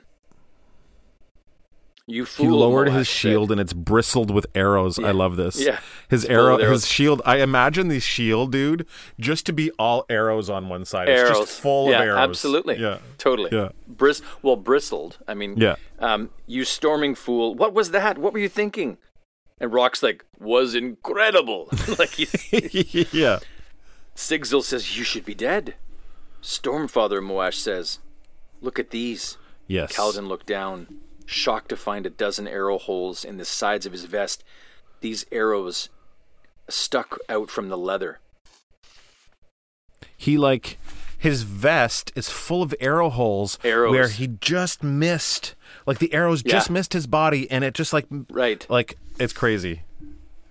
Storm blessed, Scar says. That's all there is to it. Yeah. Teft shook his head. He'd watched. Um. Still, the, the he noted he notices here the way that uh, that Kaladin had dodged uh, the arrows looked incredible. Yeah, there's a there's a moment here where um, Teft shook his head. Um, he looked to Teft, raising an eyebrow, no- nodding towards the pouch at his waist, asking him Right. pretty much, "Did anybody see the stormlight?" And Teft shook his Right. head. He'd watched the stormlight rising from Kaladin hadn't been visible to those observing, not in the light of day. So thank Right. God, it literally just looks like this crazy guy went out there and did all this without any help this. from anything. He just went it and did it which Um, which adds to the myth of Kaladin even more, right? Just like a regular dude, Right, because there's no way to explain his accomplishment. Right. Like looking at him, you're like, well, that's not a shard bearer. So, who? What the hell is with this guy? You put him out in a storm. He survived. Yeah. He's from Bridge Four. He's training his men. Like He just dodged fifty on? arrows. Right. the 50, 50 arrows is probably way more than that. yeah, yeah, but you know what I Um, mean. He, he's yeah. He says here, um, he still had to deal with Matal, and then he says to his men, "Fall into line, men." And they obeyed uh, reluctantly, but they fell into place. hmm And ahead, Matal stood beside the bridge. Um, Kaladin arrived as Matal bowed to Sadeas. So Sadeas is, is coming. Yep. Um, Matal bows to Sadeas, who wore uh, his glorious, again, they say red shard plate. I like the fact that they don't say that he has shard plate. They always say red. Kaladin and the bridgeman uh, bowed as well. Avarak Matal, Sadeas says. He nodded towards Kaladin. This man looks familiar, motioning to Kaladin. He is the one from before, Bright Lord, Metal says. The one who, ah, yes, Sadeas says, the miracle. Mm-hmm. So now we know he's being called Miracle. Right. That's cool. Well, he, he's not being called miracle, but the thing that happened that day when he survived the high storm is being called the miracle. Oh, well, okay, well, Yeah. I. Same thing. I I I, I take. I kind of wish I, take was called full, the miracle. I take though. full. Res- I take full responsibility. Bright Lord Metal says. Um, Sadeas says, "Well, lucky for you, it worked. I suppose I'll have to promote you now." Those savages practically ignored the assault force. All twenty bridges set, most with nary a casualty. Seems like a waste somehow. Consider yourself commended. Most remarkable. Seems like a way that- waste that- yeah, seems like a waste somehow. I know, right? that no one died. Yeah, seems like a waste. Yeah. What? Well, I think I, I, I so okay. You can look at it that he he means it like that, but you could look at it that he means that, you know, so much effort to do it the way that we do it, Mm-hmm. But then because of this one Bridgman's actions, Right. it sort of prevented all of the effort that normally is put through in Right. going I see forward. what you're saying. I see what you're saying. So so he could it I'm now that's and hey, that's you're getting a that's that's You're defending some getting me- Sadeas over here. I'm defending Sadeas in this brief little moment. yeah. And and I'm not me I'm not I like really, it. I like it. I like that you can think like that. well um It was the most backhanded promotion Kaladin had ever heard. right it was yeah you Ma- Matal sputtered you could have gotten me executed and Kaladin says yeah instead I got you promoted Yeah. I should see you strung up anyway it's been tried I love that fucking line it's been tried fuck Didn't work. That's one of my favorite lines ever. Yeah. It's been tried. Oh, I And could didn't hang work. on that line all day long, Sean. Oh, yeah. Oh my god. Yeah. I mean, I And got then he says, beside, you know that from now on, Sadeas is going to expect me to be out there distracting the archers. Good luck getting any Yeah. other bridgeman to try that. "Yeah." Can can you say he has Metal's balls in his hand? Like Yeah, he's Metal's hey, balls. Hey, I Metal, love it. Metal's Normally- balls. I, I Normally, it's High Lady Sh- Hashal that has them, but I've just stole yeah, those balls. yeah. I've got your balls, Metal. I You wish your could wife take had them, but I balls because she she appears to have more balls than Metal. Yeah. Um, oh, if, if that's the thing, fucking balls. Okay. Um, it's been tried. Oh my god, I, I can hang on that all day. Metal's face grew red. You did it, Kaladin, Moash exclaims. You found the secret. We need to make this work and expand it. Moash says, We should have more than one. Five or so of us running around drawing the Parshendi attacks. Um, The- can I, can I point something out Sorry, here? Uh, Yeah, yeah. Scar says, "I'll bet I could dodge those arrows if I. W- that's Yeah. all I was doing." Okay, so what Scar's doing right now is Scar's being like the other bridge crews when they saw Bridge Four do side carry. They're like, "We Right. could do that." We could do that. Car- Scar's gonna get himself kill if, uh, killed if he goes up Yeah. there and does that. Of course. Of You course. know what I mean?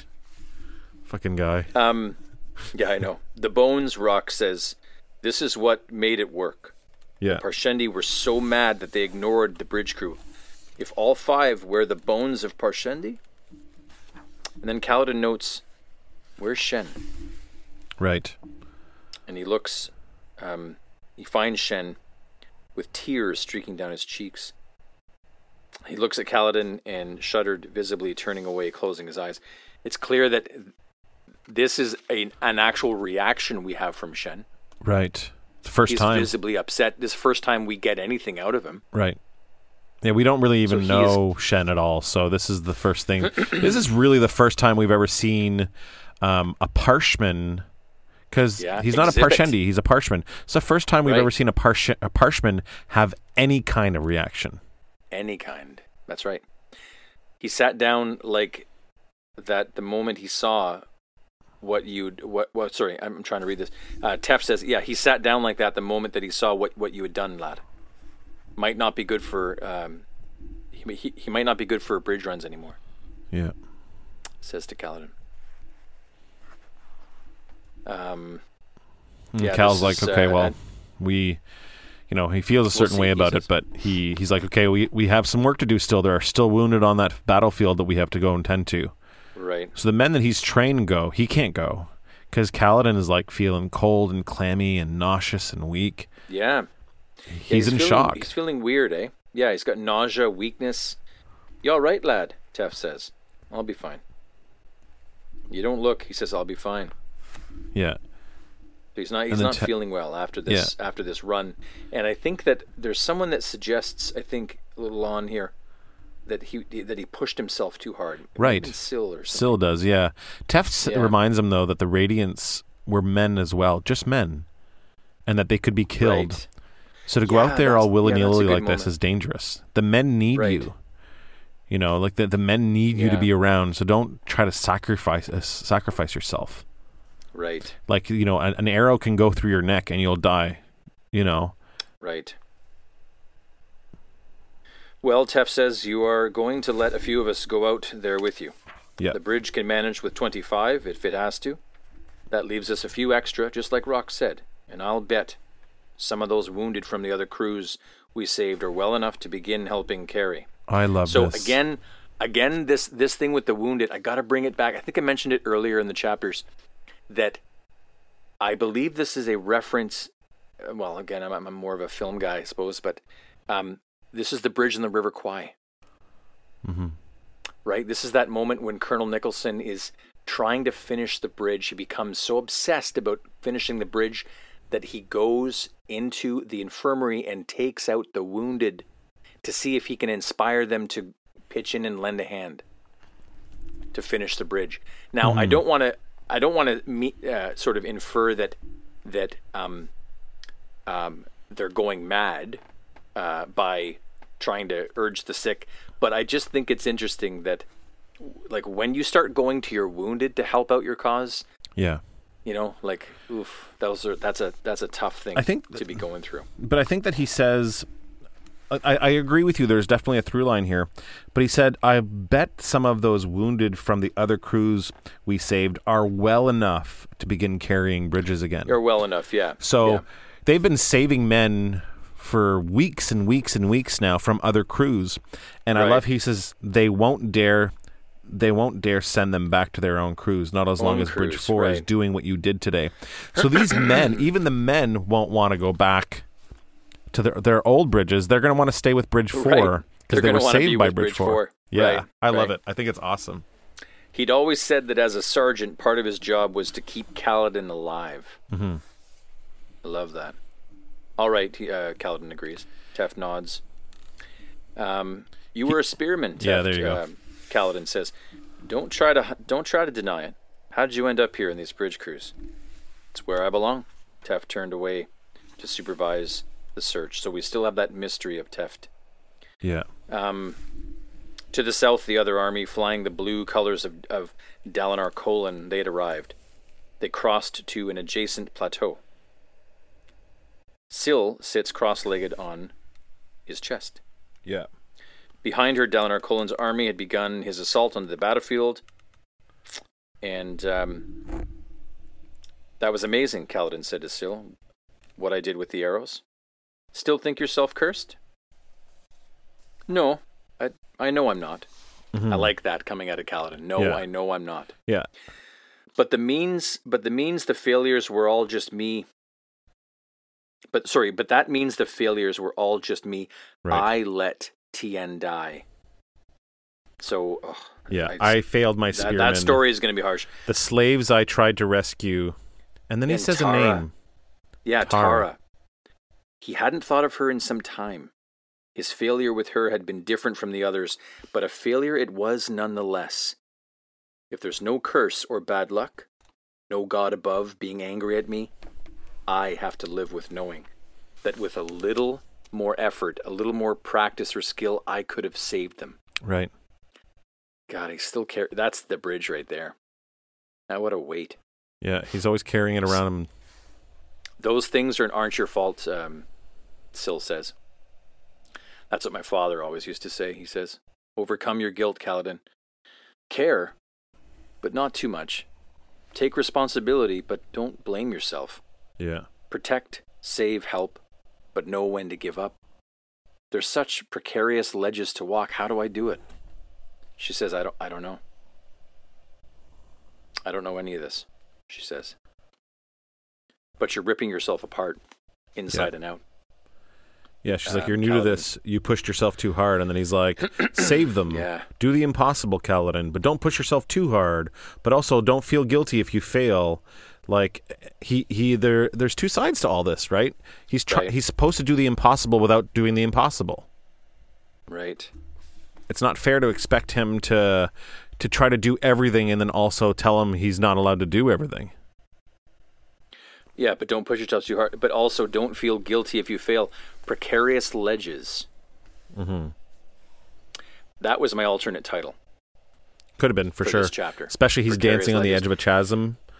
Well, I and and I like you know everything was on a ledge. Like, was this Yeah. maneuver going to work? Right. You're at the you're, you're on the edge, and here he is. He's still, gosh, you know this character. He still is standing in front of the in front of the pit. Mm-hmm.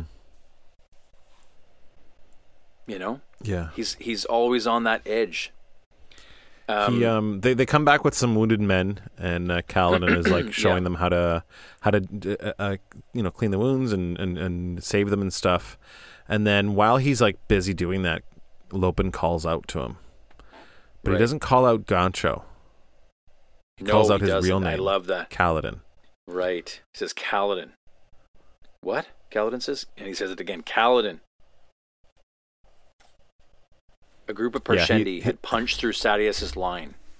Yeah. They had bows. So they had punched through Sadeas's line. Now now okay, no, we we've got to talk about something here because this is I think this is this is interesting. yeah Kaladin watched, stunned, as the group of Parshendi fell into formation and knocked 50 arrows all pointed at Kaladin's crew. The Parshendi didn't seem to care that they were exposing themselves to attack from behind. They seemed focused on only one thing destroying Kaladin and his men. And this is the moment where I thought, as a first time reader, I thought, this is it. This is where we experience not the death of Kaladin Stormblessed. but of his men This, this is where he's going to fail again again and all of his men are going to go down. And Right. that is exactly the road that I personally went on at this moment, right which was awful. So I kept reading, and uh, the bridgemen uh, around him turned as the archers drew near Sadeas's men. Now, this is what I want to uh, focus on here. okay Sadeas's men normally defended the chasm to keep Parshendi from pushing over the bridges and cutting off their escape. So I want to focus on that a little Mhm. bit. Normally, But, but this time, noticing that the archers weren't trying to drop bridges, the soldiers didn't hasten to stop them. So the normal soldiers normally prevent the Parshendi from going to the bridges because the Parshendi Right. go to the bridges and they try to dump the bridges into the chasm, leaving them stranded. right, But because they weren't doing that, because they were only firing on lowly bridgemen, the soldiers didn't try to stop them. It's like Right. major disrespect. These bridgemen Major got you here, and then now you're like, fuck them. We'll let them get fired upon. It doesn't matter. They left the bridgemen to die, instead Yeah. cutting off the Parshendi route to the bridges themselves. Kaladin's men were exposed. Yeah. Perfect targets. No, Kaladin thought. No, it can't happen like this. Not after. And then a force crashed into the Parshendi line. a single figure in slate gray armor. And at this point, that's when all the all the goosebumps. I got the them right now, went up dude. wielding a sword as long as many men were tall. The shard bearer swept through the distracted archers with urgency, slicing into their ranks. Parshendi fell before the sweeping blade of the shard bearer, some toppling into the chasm, others scrambling back. The rest died with burned out eyes, and in seconds, the squad of fifty archers had been reduced to corpses. The shard bearer's honor guard caught up with him, he turned, armor seeming to glow as he raised his blade in a salute of respect towards the bridgeman. And then he charged off in another direction. Drehy says that was him. Dalinar Kholin, the king's uncle. Lopen says he saved us. Bah, Moash says. He just saw a group of undefended archers and took the chance to strike. Light eyes don't care about us, right, Kaladin? Kaladin, Moash says. Yeah. You're right, Kaladin fought himself, saying. Just an opportunity taken. Except why raise the blade towards Kaladin? From now Hmm. on, Kaladin says we will pull farther um, after the soldiers cross. I love the drama of this moment. There's so many little things happening with this dialogue. Well, we get to see an amazing moment with Blackthorn bursting through. Like that was a. I, I, fully admit I was in a, in a very serious state of despair. You really was re- thought they were starting going to to read dead. that eh? page, and I love how Sanderson in one page took me from I had no hope. I thought, oh, okay, this is another. Or you were moment. you were like hopeful because they had won the day, and then they were all going to die, and then the day was saved again. I know, right? But but but I, I didn't expect that. Yeah. I, I I really thought that that despite him pulling this maneuver off, hmm I just thought that this was the time that his men are going to die. That Kaladin is going to be tested yet again in a very harsh way. Mhm. And I thought we were going to lose them all. I like the um, I like the point that but- Cal physically couldn't do anything. He had just literally pulled off the impossible, and that still Right. wasn't enough. If it if it wasn't for the help of Dalinar, they would be all Right. dead. And and no matter how hard Kaladin pushes himself to do the m- most impossible things, it might not be enough. Moash kneels beside Kaladin and says, An assault against a prepared foe without any bridges lost. A shard bearer coincidentally coming to our rescue. Sadeas himself complimenting us. You almost make me think I should get one of those armbands. Hmm. I love that. Kaladin glanced says- down at the prayer. Yeah. It was stained with blood from a slice on his arm that the vanishing stormlight hadn't quite been able to heal.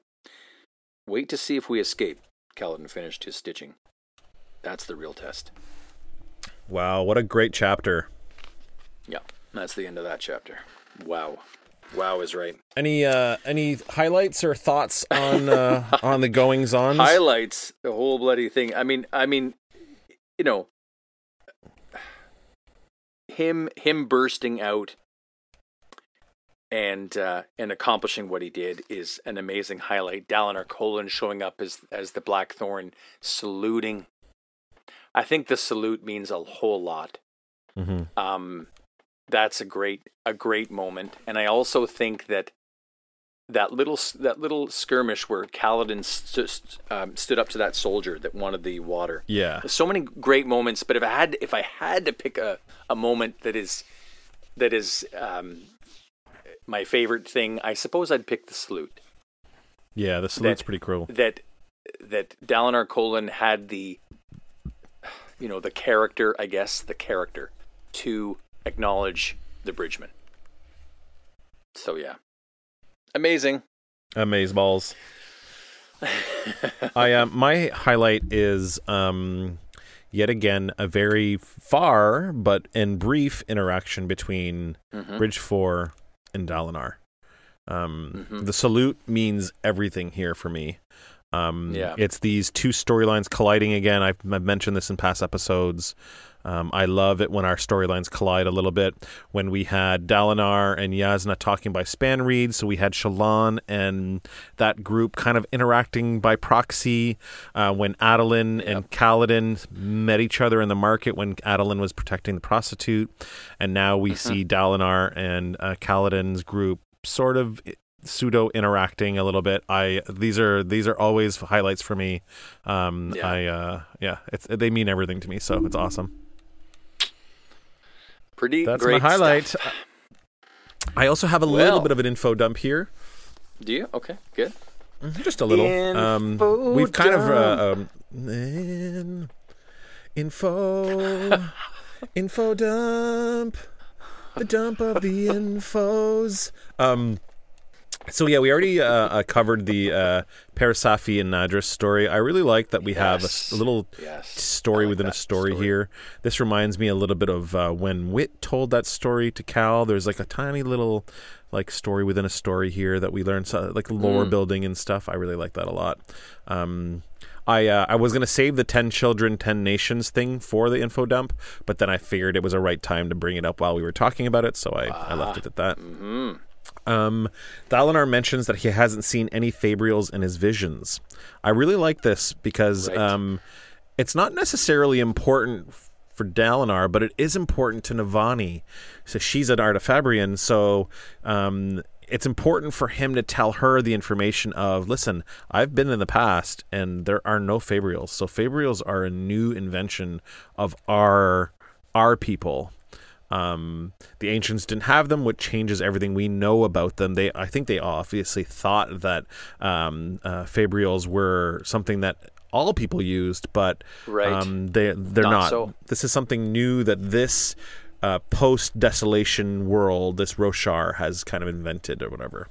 Um, Mm-hmm. Because and it's like I said, it's important for Dalinar to have conveyed that to Navani because he knows it's something that she's interested in. So I, I kind of like that. It's Right. nice.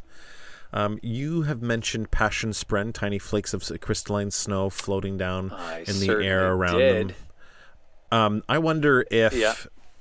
how like it's romantic in this moment, but if you're like having sex, is like passion spren all over? Is it like cold? Like, are you? Is it like having No. sex out in the snow? I don't know. It's just It's- it it's like- brings up lots of questions. It's it's like snow. It's not. It's not snow. It's not cold. Imagine. I mean, Okay, I can't think of anything more perfect. You know, one of my favorite films is uh, is Edward Scissorhands, and when And, the uh, snow is is. Yeah, of course. Right. I mean, like you know, like the, Winona like the Ryder spinning snowflakes. around with the snow falling. Yes, but I mean, I mean, it's it's such a perfect moment, an expression of love. It's like yeah. um, so having the snow in these uh, passion spren, you know, uh, it's just it's brilliant. It's I um beautiful. Yeah, I like it too. I think it's awesome. Um, antici- anticipation spren, rising in the air like small streamers. Um, I equate this as to the uh, you know the blow up guys at gas stations that have like the, the long arms and they and they, they do this. That's that's what I, that's, what I think so anticipation funny. spren look Oh like. my god, anticipation spren. Yeah, the Those, long like, arms and long- long leg guys that Yeah. like flop over Yeah. and stuff. Yeah, streamer that's guy, I- or it's like, or it's like that uh, that toy that in the, from the '80s that the the um, the uh, the the the water sprinkler that had the long wispy heads that just flailed around, they just flip around. like yeah, spraying water everywhere, like blah, blah. yeah, yeah. yeah. anticipation spren. Okay, cool. Yeah. Okay, so they're hyper. So that's Just- the- they're hyper little guys. Yeah, they're just they just really like stuff. They they like they can't wait. Um, They yeah, can't- so that's the end of the wait. info dump. Um, I uh, I really love this episode. I am glad that we got to finish it.